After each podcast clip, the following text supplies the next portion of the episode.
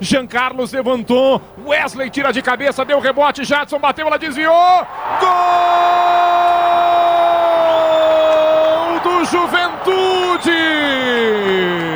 Não entrou na bola cruzada, mas agora no rebote do escanteio, Jadson bateu, ela desviou, matou o Anthony.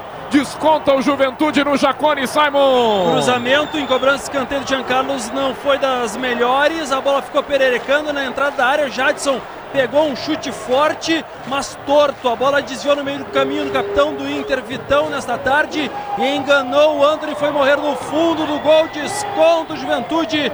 2 a 1 Inter, Leonardo Oliveira. No lance anterior, o Antônio operou um milagre, como já havia operado no primeiro tempo. Agora não teve como. Chute desviado. Faltou alguém no rebote. A bola do Jadson entrou e nós temos um jogo, Bertoncelo. Jadson marca seu primeiro gol pelo Juventude neste galchão. O Juventude com a derrota passa na quarta colocação com 15 pontos. Vai enfrentar em casa o São José. O Inter líder tem como adversário o São Luís no Beira-Rio.